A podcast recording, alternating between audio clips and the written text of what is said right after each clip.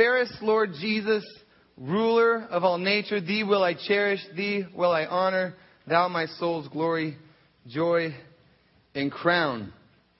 As you know, I love those old hymns. We sing probably more hymns than the typical Foursquare church these days, but I love the depth of the hymns. I love the stories behind the hymns. Some of those stories of the authors who wrote those hymns are incredible. Hymns usually have a uh, good theological background, a theological uh, foundation to them.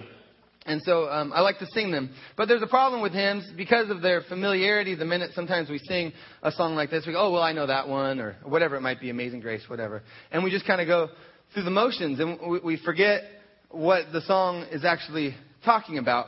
The, the message of that song is absolutely beautiful. It begins with, Fairest Lord Jesus. Fairest Lord Jesus.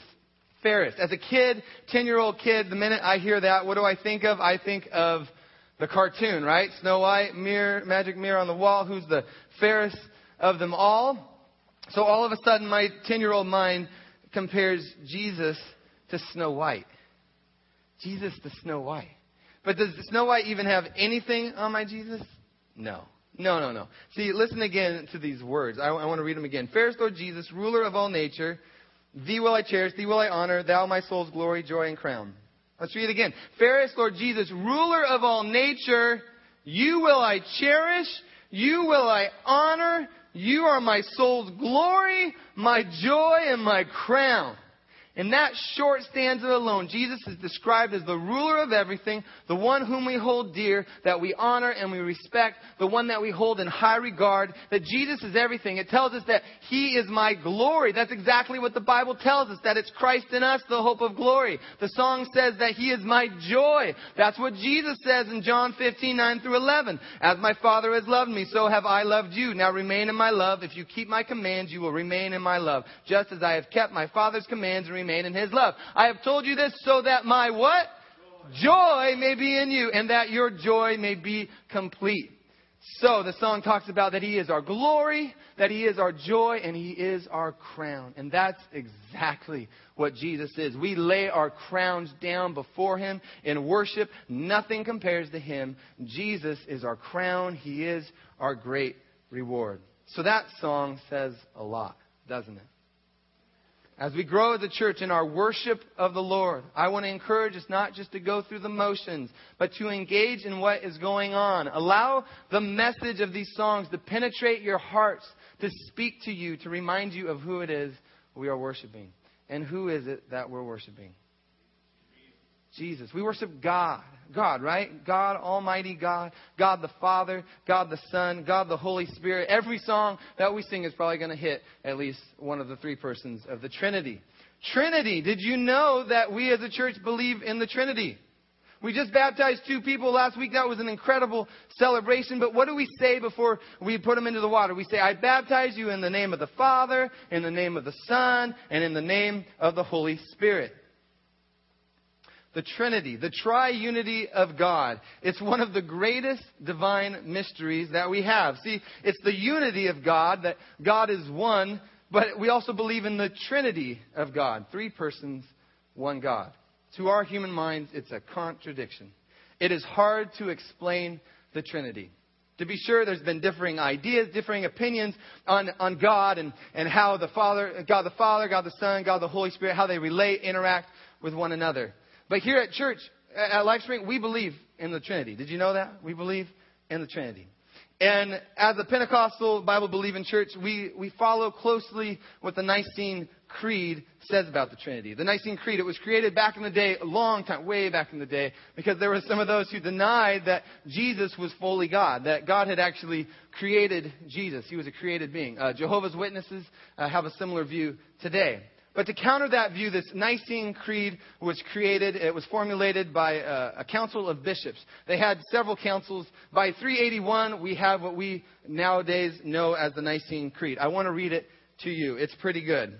We believe in one God, the Father, the Almighty, maker of heaven and earth, of all that is seen, all that is seen and unseen. We believe in one Lord, Jesus Christ, the only Son of God, eternally begotten of the Father, God from God, light from light, true God from true God, begotten, but not made of one being with the Father. Through him all things were made for us and for our salvation. He came down from heaven. By the Holy Spirit, he became incarnate from the Virgin Mary and was made man. For our sake, he was crucified under Pontius Pilate. He suffered death and was buried. On the third day, he rose again in accordance with the scriptures. He ascended into heaven and is seated at the right hand of the Father. This is getting me excited. He will come again in glory to judge the living and the dead, and his kingdom will have no end. That's Jesus. We believe in the Holy Spirit, the Lord, the giver of life, who proceeds from the Father and the Son. With the Father and the Son, he is worshiped and glorified. He has spoken through the prophets. We believe in one holy Catholic and apostolic church. That's Catholic with a lower C, so it just means all the believers in the world. We acknowledge one baptism for the forgiveness of sins. We look forward for the resurrection of the dead and the life of the world to come. Amen. Amen. Another creed you might uh, be familiar with is the Westminster Confession. Have you ever heard of that one? It's extremely popular in the Presbyterian church, the church that I actually grew up in, and I want to read the section that talks about the Trinity. It reads, There is but one living and true God. In the unity of the Godhead, there are three persons of one substance, power, and eternity. God the Father, God the Son, and God the Holy Spirit. The Father is one, neither begotten nor proceeding. The Son is eternally begotten of the Father. The Holy Ghost eternally proceeding from the Father and the Son. So both of these creeds, they don't try to explain how the Trinity is possible, how God can be three persons but also one God. But they do express what we believe about the Trinity. But in many ways, it's a mystery, right? It's a mystery, but it's one that we all believe in, that we have faith in. But it's a divine mystery. One of my favorite passages in the Bible that talks about the Trinity is when Jesus gets baptized. I love it. All three show up at the scene, don't they? Remember that? Jesus ascends from the waters of baptism. The Holy Spirit descends from heaven in the visible form of a dove. And then the Father speaks from heaven saying, This is my beloved Son, whom I am well pleased. All three persons of the Trinity here at the scene. I love the Trinity. I love the three persons of the Trinity. I love the Lord my God with all my heart, my soul, my mind, and strength. I love God the Father. I love God the Son. I love God the Holy Spirit. Today we're going to be addressing the second member of the Trinity, second person of the Trinity, Jesus. We started our series on the building blocks of life at LifeSpring last weekend. I'm really excited about this series. I'm glad that you're here this morning. Invite your friends. This will really explain what we're about here at the church. Last weekend, anyone remember what the first building block was? Shout out again. That's right, the Word of God. I challenge us not to just own a copy of the Word of God, but to actually open it. Not to just have the Bible app, but to actually read it. And with that being said, this morning, if you don't like Scripture, this is a bad sermon to be at because there's going to be Scripture after Scripture after Scripture this morning to help get some of this into here. To get some of this into here. By the end of the day, I'll have read a ton of Scripture to help us discover the second building block of life at LifeSpring, which is Jesus. Jesus, which is a pretty darn obvious building block at LifeSpring. If you've been here for any amount of time, kind of like what Wayne was talking about, we do a lot of talking about Jesus at LifeSpring. He is very important about everything that we do at the church. Understanding Him is going to be extremely vital for all of us as we move forward as a church. 2,000 years after His death, people all around the world are still trying to describe, still trying to understand, figure out Jesus. Ever since he came on the scene, people have been attempting to specifically describe who he is and what he stands for. He has been called many things, hasn't he? He's been called a God. He's been called a prophet. He's been labeled a good moral teacher. I just read an article the other day that said Jesus was a magician. He was just a really good magician. That's how he was able to do his miracles and those wonders. Others have labeled him the devil himself. Today we're going to discover the real Jesus. I am so excited about today. Get your listening ears on. We're going to move fast, but I'm excited to listen and hear about Jesus. But before I talk, I'd like us to bow our heads and pray. Lord Jesus, I want to know you. I want to know you. There is a passion within my soul to know you, Lord. And I pray that your Spirit would speak to us this morning, that you would reveal to us, open the eyes of our hearts, that we might know Jesus Christ a little bit better this morning. In your name we pray. Amen. Amen. Amen. Today we're only scratching the surface on Jesus, but that's going to be okay. It's not the last time we're going to talk about him at this church. I recently said, like Wayne talked about, that we are a one trick pony here at the church. We have all of our eggs in one basket, and the basket has a name. What's the name of the basket? So for as long as the doors are open at this church, we will be talking about Jesus. But today I want to address some specific areas that I think are going to help us as we move forward in our understanding of who Jesus is and help us in our communicating Jesus to others. Some of this I'm going to move through pretty quickly, but I'd encourage you to take notes. We have a blank sheet of notes for you. Dive into the stuff a little deeper on your own if it piques any interest or stirs up something from you from within you. Okay, let's let's begin. Uh, Jesus was born of a virgin birth. The virgin birth. Did you know that we believe in the virgin birth? Raise your hand if you believe in the virgin birth. All right, we believe that Jesus is fully man and fully God. We believe he's fully man, fully God. Raise your hand if you believe in that. You're like, I don't know, I believe in that one. Guy Duffield, he explains this nature of Jesus. Listen up. He says this Jesus had a divine nature and a human nature. Yet he was one person, not two. He was the Son of God and the Son of Man. But his two natures did not result in a Dr. Jekyll and Mr. Hyde dual personality. He was the Christ, the Messiah, and he was Jesus of Nazareth. For there is one God and one mediator between God and man, the man Christ Jesus. He subsisted in the form of God and was equal with God, but he took upon himself the form of a servant and was made in the likeness of men. He was a real man but not merely men. Jesus was born and died like men, but he was the Ancient of Days, who said, Before Abraham was, I am. Jesus said, I thirst, but also said, I am the water of life. Jesus said, Will you give me a drink? Yet on the same occasion said, Whoever drinks the water I give them will never thirst. He was beaten with stripes, yet with his stripes we were healed. He said, I can do nothing of myself. But without him was not anything made that was made. Another had to carry his cross but he upholdeth all things by the word of his power. He increased in wisdom and in stature as he raised up as a kid, but he is the same yesterday, today, and forever. He was sentenced to death by a Roman governor, but he was the King of kings and the Lord of lords. He said, Now my soul is troubled, yet he was the Prince of peace. He cried on the cross, Why hast thou forsaken me? Yet he promised his followers, I will never leave thee nor forsake thee. Wow, a human nature and a divine nature. That's what we believe in. We believe that J- Jesus came to this earth to do some work. He had some things to do, some things to accomplish, the will of the Father. He came to do the work of a prophet, the work of a priest, and the work of a king. As a prophet, he came to make known the will of God to man and to predict future events. As a priest, he came to bear our sins. Hebrews 7:25 says it this way, therefore he is able to save completely those who come to God through him, because he always lives to intercede for them. Amen. And he came as a king. With his life and death, he destroyed Satan's kingdom. He initiated a new kingdom, a kingdom of righteousness. And one day he will come back and he will reign as the King of kings and the Lord of lords. There's my five minute version of Jesus. but as I prepare messages, I always like to ask the question, so what? Like all these neat little tidbits. Well, okay, who cares? How does that matter to me? How does that affect me? And that's what we're going to talk about the rest of our time together this morning. Let's take everything we know about Jesus, everything that you've learned in Sunday school, from your parents, from the Bible, everything, just put it on the shelf for a second. Let's remove Jesus from the, from the equation. Now we are left with God, God, and us. Us. think about who God is and think about who we are.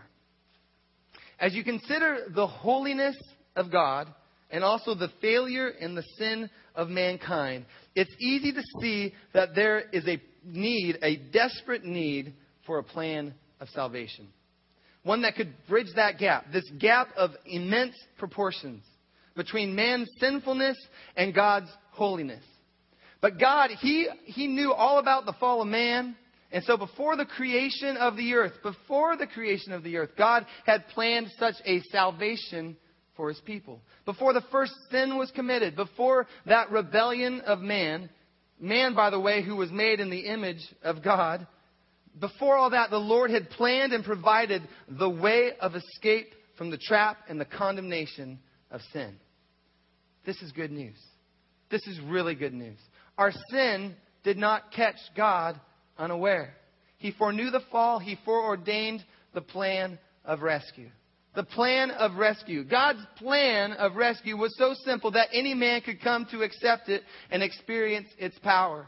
Yet it was so profound that no one has yet to discover a flaw in it. It is truly amazing that in this one plan, this one and only plan, all of humanity's spiritual needs are met. God's plan centers around one person. This one person we call a medi- uh, mediator. One who could go between an offended God and a helpless, sinful creature, man. We find this mediator in the person of Jesus. I just read this verse. I want to read it again. 1 Timothy 2 5. Write that down. For there is one God and one mediator between God and men, the man Christ Jesus. This is why Jesus, the second person of the Trinity, came to earth. All right, take him back off the shelf. You can put him back in your brain. He came to be a mediator. And to be a mediator for God, he had to be God, and to represent mankind, he must be man. Listen to what Hebrews 2:14, 17 says about that. Since the children have flesh and blood, he too shared in their humanity, so that by his death he might break the power of him who holds the power of death, that is the devil, and free those who all their lives were held in slavery by their fear of death. For surely it is not angels he helps, but Abraham's descendants. For this reason he has to be made like them, fully human in every way, in order that he might become a merciful and faithful high priest in service to God, and that he might make atonement for the sins of the people. It's what we just talked about. Jesus was fully God, fully man, and he accomplished his work as a mediator through his death, through his burial, and through his resurrection. That is the gospel message. That's what Paul tells us is the gospel. It's that he died, he was buried, and raised again. We're going to talk about his death first. But for him to die, he must have been alive, right? Do you believe that? That Jesus actually lived on this earth? Anyone believe that? Raise your hand if you believe that. All right. The life of Jesus. I love the life of Jesus. It's amazing. It's incredible. It's extremely interesting to me. I look at his life. It is full of miracles and wonders. Incredible things. Feeding the 5,000, uh, turning the water into wine, healing uh, the sick. What did he do? He gave sight to the blind. But yet, everything that Jesus did while he was on this earth, with everything that he did, his primary purpose was to come and to bring salvation to the souls of men. Salvation to the souls of men. Not just to prove that he was the Son of God by his mighty works and his miracles, but to actually save God's people. When the angel of God spoke to Joseph concerning the birth of Jesus, he said this. The angel said, She, Mary, will give birth to a son, and you are to give him the name Jesus because he will save his people from their sins. And how did he do that? How did Jesus save his people from their sins? It was through his death. The death of Jesus. As Christians, we understand that. We get that. That Christ had to die for our sins. Jesus' death, it was not an accident. It was not a mistake. His death was foreseen throughout the Old Testament. You can see types of Jesus' death throughout this thing. I mean, think about it. We got Abraham and his son Isaac. We have the, um, in the book of Exodus, we have the Passover lamb uh, in the Leviticus. I think it's the first seven chapters. It describes this whole uh, Levitical sacrificial system. Isaiah, he talks about it in 53, 6, 7. He says, We all, like sheep, have gone astray. Each of us has turned to our own way, and the Lord has laid on him the iniquity of us all. He was oppressed and afflicted, yet he did not open his mouth. He was led like a lamb to the slaughter, and as a sheep before his shears is silent, so he did not open his mouth. His death was prophesied. After Jesus' uh, resurrection, he talks about this. He, he talks about that his death was prophesied. He, we find him having this conversation with two disciples on the road to Emmaus. Remember that? And Jesus talks about that. Moses and all the prophets, in fact, all the scriptures had spoke of his death. He said to them this, How foolish you are and how slow to believe all that the prophets have spoken. Did not the Messiah have to suffer these things and then enter his glory? And beginning, listen to this, and beginning with Moses and all the prophets, he explained to them what was said in all the scriptures concerning himself. 1 Peter 1, 10 and 11. Concerning this salvation, the prophets who spoke of the grace that was to come to you searched intently and with the greatest care, trying to find out the time and circumstances to which the Spirit of Christ in them was pointing when he predicted the sufferings of the Messiah and the glories that would follow. So the prophets predicted his death, but along with the Old Testament, the New Testament has a lot to say about his death as well. Listen to this quote. Reuben Archer Torrey says that the death of Jesus is mentioned directly more than 170 times, or 175 times in the New Testament. 175 times the death of Jesus. To my non Christian friends, this sounds morbid. It sounds depressing. My non Christian friends ask me this question all the time What's the deal with the death of Jesus? You're always talking about the death of Jesus. Why did he have to die? Well, that's a good question. Why did he have to die? Duncan, why did Jesus have to die? To save us. How did he save us? What did he do? Died on the cross. What happened when he died on the cross? What did it do for us? Forgave our sins. He died to take away our sins. You are a good kid. he died to take away our sins. The express purpose of giving himself as a ransom, a ransom for our sins. Matthew 20, 28 says just that. Just as the Son of Man did not come to be served, but to serve and to give his life as a ransom for many. Hebrews 9:26 He has appeared once for all at the culmination of the ages to do away with sin by the sacrifice of himself. Henry Clarence Thiessen says his death was not an afterthought or an accident, but the accomplishment of a divine purpose in connection with the incarnation. The incarnation is not an end in itself, it is but a means to an end. And that end is the redemption of the lost through the Lord's death on the cross.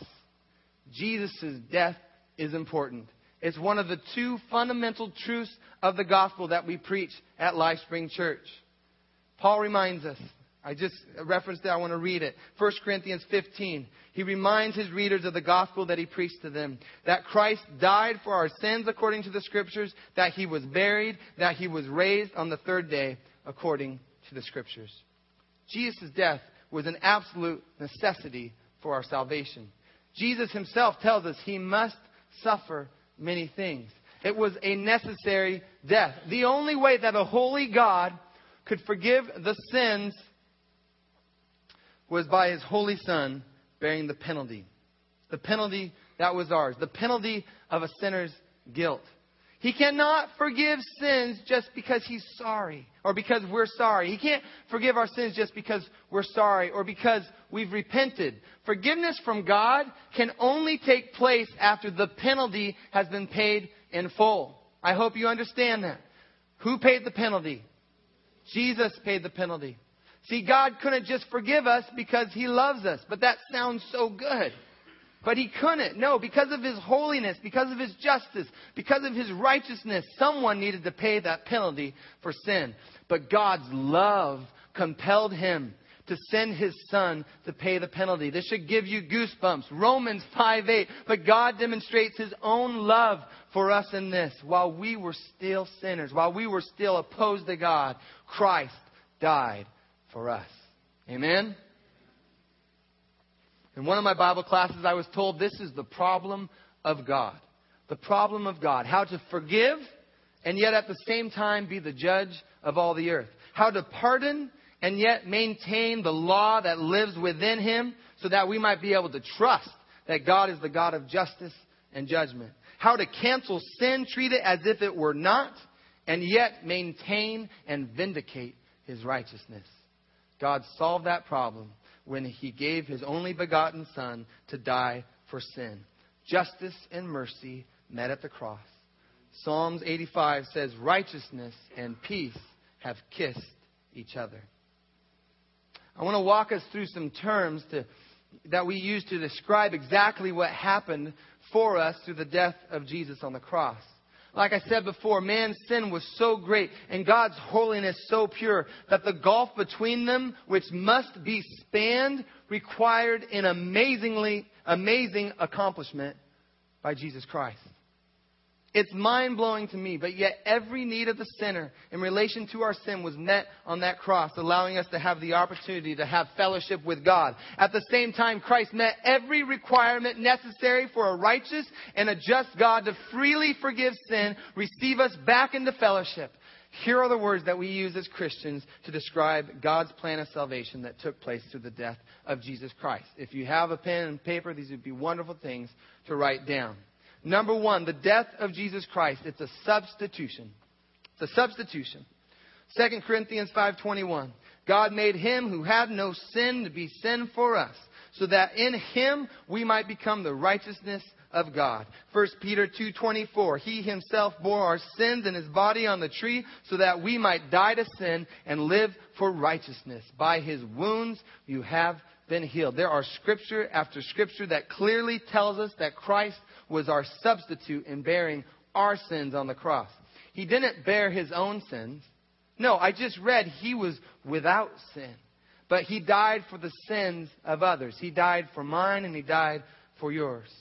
All right, the death of Jesus is an atonement. I talked about atonement as we walked through the Gospel of John last year. Atonement literally means a covering a covering. In the Old Testament, you're going to find this word used in regards to that Levitical sacrificial system that I was talking about. If a person or a nation sinned against the Lord, they could bring a sin offering to God, and the priest could make an atonement for him, an atonement for the nation before the Lord. In the case of the nation of Israel, the elders would lay hands on the head of that sacrificial animal. They'd kill it as their substitute. This atonement provided a covering of the guilt of those who were the real criminals, making it invisible to God. It's important, though, to remember for us through Jesus Christ, we have more than just a covering of sins. We have forgiveness of our sins. They are completely removed. The blood of a sacrificed animal, it covered sins, while the blood of Jesus removed them. This is exactly what Hebrews 10, 4 through 10 says. Because it is impossible for the blood of bulls and goats to take away sins. Therefore, when Christ came into the world, he said, Sacrifice and offering you did not desire, but a body you prepared for me with burnt offerings and sin offerings. You were not pleased. Then I said, Here I am. It is written about me in the scroll. I have come to do your will, O God. First he said, Sacrifices and offerings, burnt offerings and sin offerings you did not desire, nor were you pleased with them, although the law required them to be made. Then he said, Here I am, I have come to do your will. And by that will we have been made holy through the sacrifice of the body of Jesus Christ once for all. Amen. So it's a substitution, it's an atonement, it is a propitiation. Propitiation, that's a fancy word. Ooh, Spell that one. Propitiation. It's a turning away of wrath by a sacrifice. The turning away of wrath by a sacrifice. Whether you like it or not, God's wrath is real. It is. It is mentioned throughout the Old Testament and the New Testament. Talking about the wrath of God isn't a real popular subject. It's not a great way to grow a church. But that's exactly what the Bible tells us. Uh, John 3:36. Listen up. It says, "Whoever believes in the Son has eternal life, but whoever reject, rejects the Son will not see life, for God's wrath remains on him." Romans 1:18 says, "The wrath of God is being revealed from heaven against all the godlessness and wickedness of men who suppress the truth by their wickedness." Christ's death is a means to removing God's wrath. But listen up. Listen up. Here's the awesome truth about the God that we serve. This God of wrath, this God, He Himself provided the means of removing His own wrath. I love that. This God of wrath was the one who provided the means of removing His own wrath. He provided the way. This is exactly what 1 John 4:10 says. And this is love. This is love. Not that we loved God, but that He loved us. And He sent His Son to be the propitiation for our sins. The love of God is amazing. It's amazing. Number four, His death. It's a reconciliation. This is my favorite one. A reconciliation. Because in our sins, we were enemies, right? We were enemies of God. But because of the sacrifice of Jesus, we can instead have peace and fellowship with God. Oh, peace with God, how that overwhelms my soul. And we can't reconcile ourselves to God on our own, right? It's not about what we can do, about our works. No, it is a gift, a true grace gift from God. It came from God. God's heart was for reconciliation. We were reconciled to Him through the death of his son Jesus.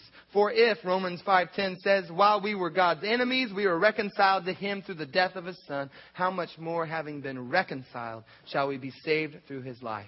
Christ satisfies the, satisfies the demands of God while we were God's enemies, and because of that, we can now be reconciled to Him. All right, finally, number five, His death. It is a redemption or a ransom. Again, two really churchy words. We love to use them in uh, worship songs, especially the old school. You know, I've been redeemed. I've been redeemed by the blood of the Lamb. Okay, only Adam and I know that one, but that's cool. Uh, redemption. Redemption, it's the liberating or the releasing from captivity, slavery, or death. I'll say that again. Redemption is the releasing, the liberation from slavery, from captivity, from death by the payment of a price. That payment we call a ransom. So redemption is a really big deal. In the death of Jesus, we have redemption from the penalty of the law. Amen. But we also have redemption from the law itself. Since we are no longer under law, but under grace, as Paul talks about in the book of Romans, we have redemption from the power of sin. That's what we talked about before the baptism last Sunday when I got kind of excited. But it's true. We have redemption from the power of sin. We have redemption from Satan and from all evil. We have even redemption from our mortal bodies Praise the Lord. The Apostle Paul says, We groan inwardly as we wait eagerly for our adoption to sonship, the redemption of our bodies, which will be complete with Jesus' second coming. So his death, it's important. It's important. And he died for who? All of us. All of us. But to be saved, a person must believe, must have faith that Christ died for him. Jesus tells us this in John 8:24. I told you that you would die in your sins. If you do not believe that I am he, you will indeed die in your sins. So the first fundamental truth of that gospel is that he died and he was buried. Second fundamental truth is that he was raised on the third day. We have a day in church culture that we celebrate. What, what is that day called? Easter, right? Easter celebration, Resurrection Sunday. Kind of feels like, though, to me that this part of the gospel message gets overlooked the rest of the year. We actually do a lot of talking about his death, and which is extremely important. But his death is only half of the gospel message. Jesus didn't stay in the grave. See, the resurrection of Jesus is just as important as his death. And you better believe it matters to us at LifeSpring Church.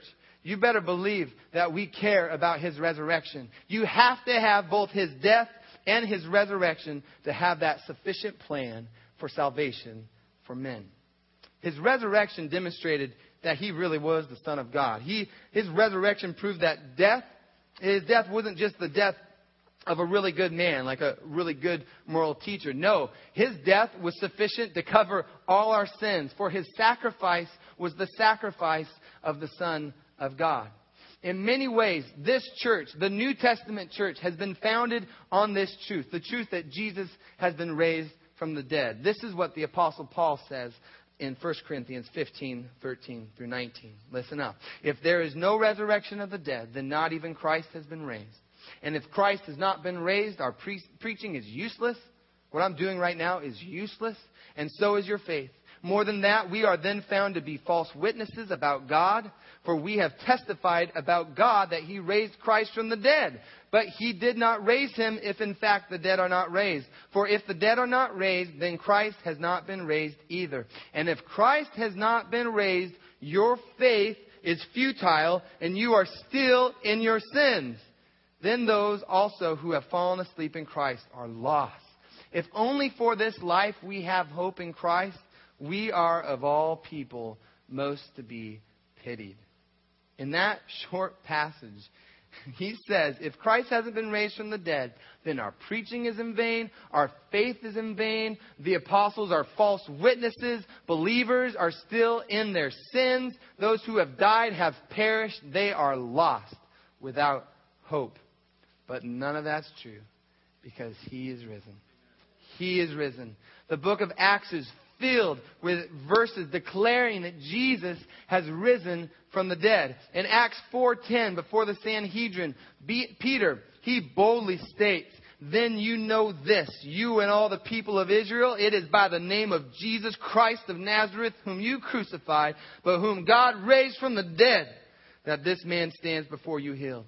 The resurrection of Jesus and the power that raised Jesus from the dead is mentioned over and over again in the New Testament. But it's important to understand he actually died.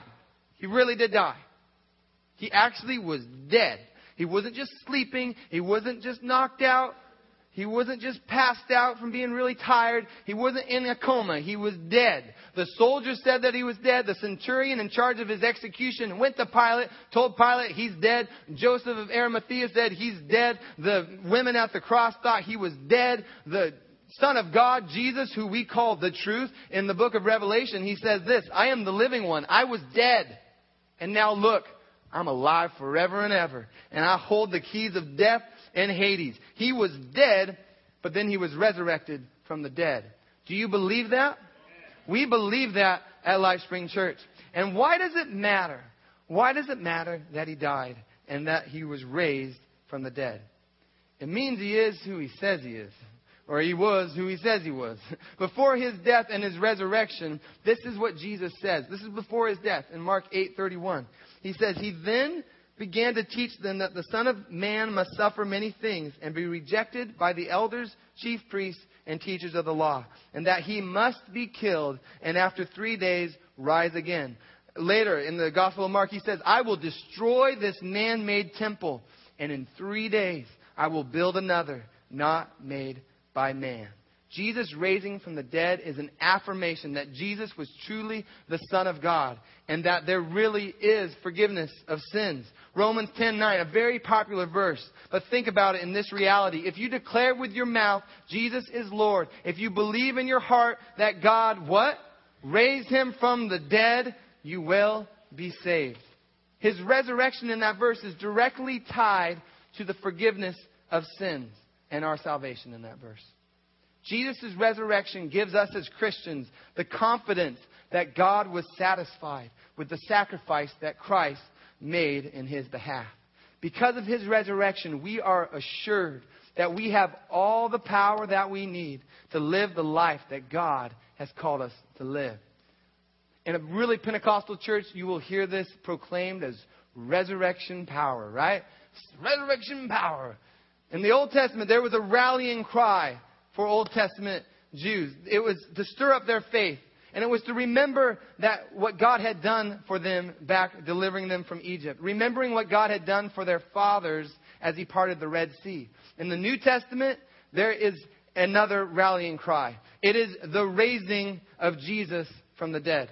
Ephesians 1:18, 20 says this, I pray that the eyes of your heart may be enlightened. Why? In order that you may know the hope to which he has called you, the riches of his glorious inheritance in his holy people, and his incomparably, what? Great power for us who believe. That power is the same as the mighty strength he exerted when he raised Christ from the dead and seated him at his right hand in the heavenly realms. Let's read that together, actually. Um, I pray, I pray that the eyes of your heart may be enlightened in order that you may know the hope to which he has called you, the riches of his glorious inheritance in his holy people, and his incomparably great power for us who believe. That power is the same as the mighty strength he exerted when he raised Christ from the dead and seated him at the right hand in the heavenly realms.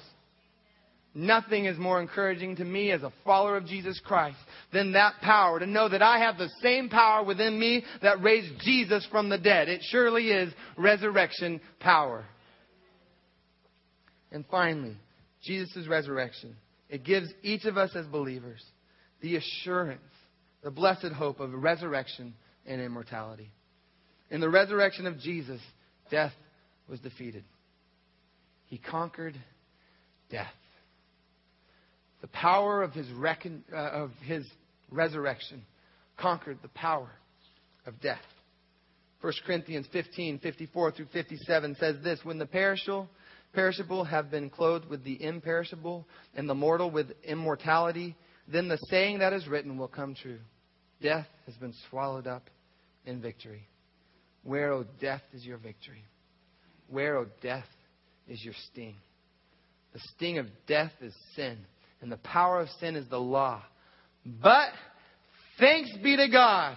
He gives us the victory through our Lord Jesus Christ. Let's say verse 57 together. But thanks be to God. He gives us the victory through our Lord Jesus Christ. All right. Take a breath. A lot of scripture, but there it is. The gospel message that Christ died for our sins, that he was buried, that he was raised on the third day. And there's so much more to say. I mean, I just scratched the surface. But I promise you, as we walk this journey together at LifeSpring, we will cover all that we can cover, uncover about Jesus. But as I close, I want to share something that's been on my heart this week. I hope you don't take it the wrong way, but it feels like a lot of us who have been walking with the Lord a long time, We've been singing these songs, we've been reading our Bibles, participating in these Bible studies, women's groups, men's groups, whatnot, eating the food at the potlucks. Many of us would not be able to communicate some of the truths that I just spoke about this morning. And in a way, it's okay. It really is. I truly and honestly believe that the gospel message is, is simple. It is. If you declare with your mouth, Jesus is Lord, believe in your heart that God raised him from the dead, you will be saved. So I'm not, I'm not talking about your salvation. It doesn't have to get more complicated than that. But I want to throw a challenge out to those of you who have been Christians for a while now. I really don't think you need another sermon. I, I, I challenge you to explore, discover the depths, the richness of God in your Bible. Take it up a notch. as you study His Word, as you learn, as you yield to the Holy Spirit, He will draw you closer to Jesus. He will. He will. You will learn more about Jesus. In your daily time with the Word, as you open up the Bible and you pray for the Holy Spirit to open up the eyes of your heart, He will draw you closer to Jesus. And I want that for you. I want that for you because in my own life, that's the most amazing part of my life is getting to open up His Word, spend time with Jesus, and to learn a little bit more about Him. As I've grown in my own understanding of this plan of redemption, like I was talking about, over the last 10, 15 years, my faith has only increased. It has. My boldness has only increased. And I am continually, every time I learn more about Jesus, I am amazed every time. Continually amazed at what? At God's amazing love that sent for me His Son to die for my sins. So there's two questions that in my heart I pray that every one of us would be able to answer if we call ourselves life springers. Uh, you might want to write these down. Number one question Why did Jesus have to die? Why did Jesus have to die? And two, why did Jesus have to raise from the dead? Why did Jesus have to raise from the dead? Why did he have to die? Why did he have to raise from the dead? These things matter. These, things are important to us as a church. I just bombarded you with Scripture today. I think we created like 45 PowerPoint slides this morning. It took me a while to compile all those passages.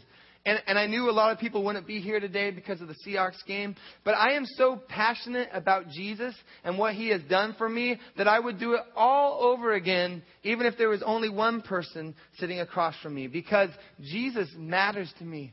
He matters to me. I love the Seahawks, and, and it's fine if you went to the Seahawks. That's great. I don't, you know, I I was being honest with my wife. like, well, if I wasn't preaching, I don't know if I'd really be there. You know, I'm just being honest with you.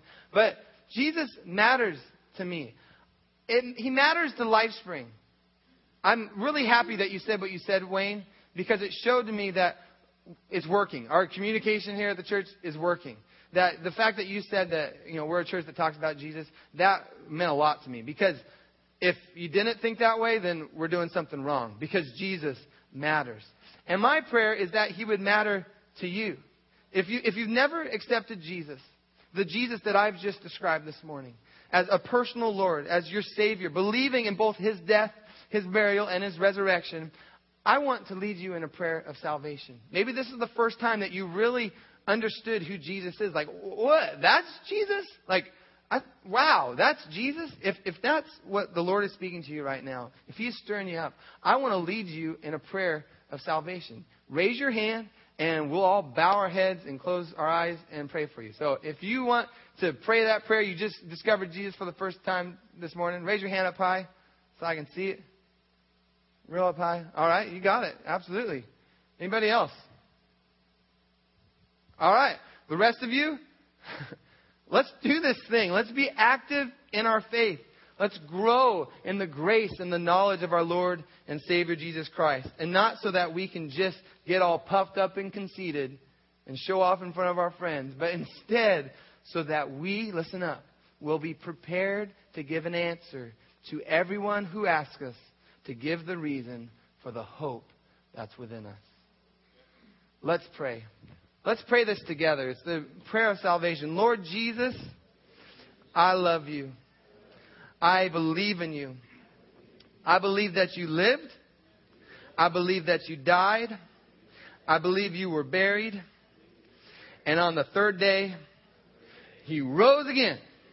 I believe that Jesus is alive. And that the same power that raised Jesus from the dead can be within me. So I accept you, Jesus, as my personal Lord and my Savior. Thank you, Jesus, for dying for my sins. Amen. Amen.